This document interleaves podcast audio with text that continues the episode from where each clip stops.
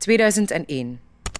Locked in. Locked in is mijn eerste echte regie die ik gedaan heb. Ik heb een acteursopleiding gehad, maar ik wilde ook al altijd maken en regisseren. Regisseren.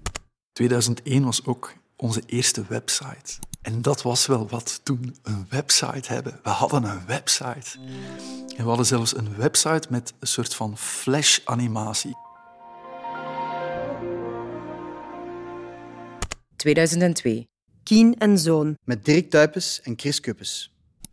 Dat is een, een periode waar Chris het persoonlijk heel moeilijk had, privé. En, en eh, waar het dan bij de try-out van Keen en Zoon helemaal fout loopt en Chris eh, van de vloer loopt, midden in de try-out eigenlijk. En de voorstelling is gestopt, eh, want de acteur was weg. En hij is dan later wel teruggekomen en, en we hebben ook de speelreeks gespeeld, maar ik weet heel goed dat dat een hele diepe impact op ons gemaakt heeft, dat we daar heel hard van geschrokken waren, dat we ook heel erg het gevoel hadden van wij zijn te jong om hiermee te kunnen dealen, hoe moeten we hiermee omgaan? Uh, en je krijgt eigenlijk een vermenging van een probleem dat privé is met de werksituatie en ach, hoe moeten we hiermee om?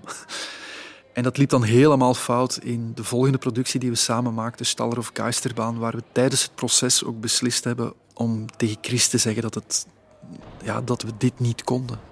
Hoe graag we hem ook zagen en zien, eh, voelden we toen uh, dat dat niet kon.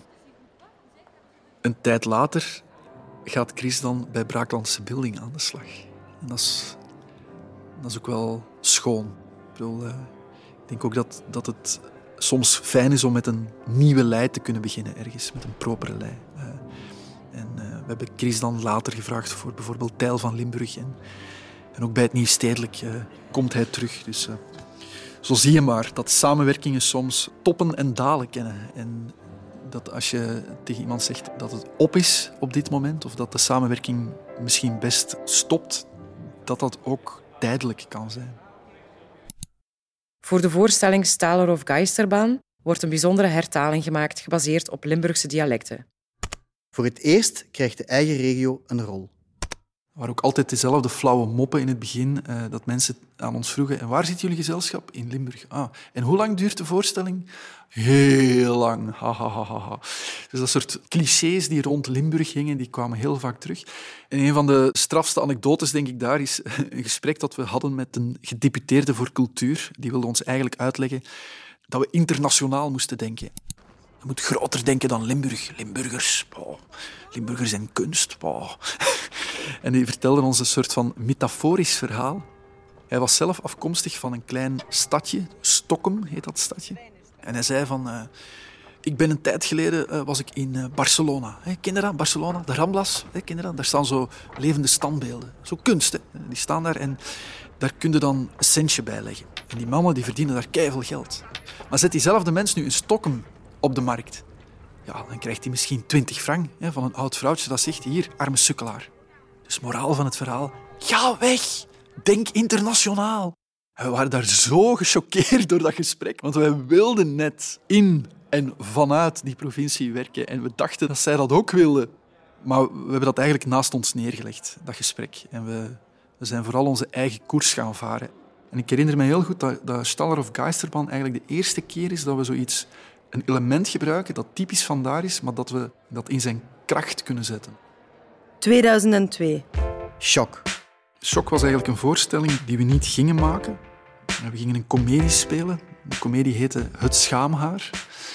Maar toen braken een aantal conflicten uit en we hadden heel erg het gevoel van we kunnen nu op dit moment geen komedie spelen. We moeten aan de slag met wat er in de wereld gebeurt.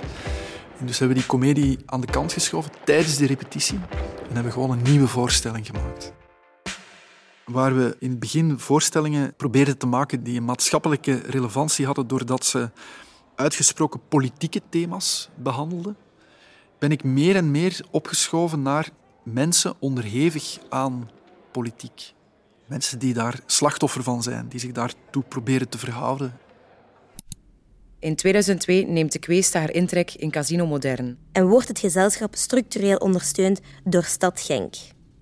2003. Haarman. Een stuk van de Duitse toneelschrijver Marius von Mayenburg. Eigenlijk moet je inbeelden dat we telkens die teksten ook introduceerden in het Nederlands. Dus wij vertaalden heel veel van die teksten. En het zijn teksten die later ook door andere huizen gespeeld werden.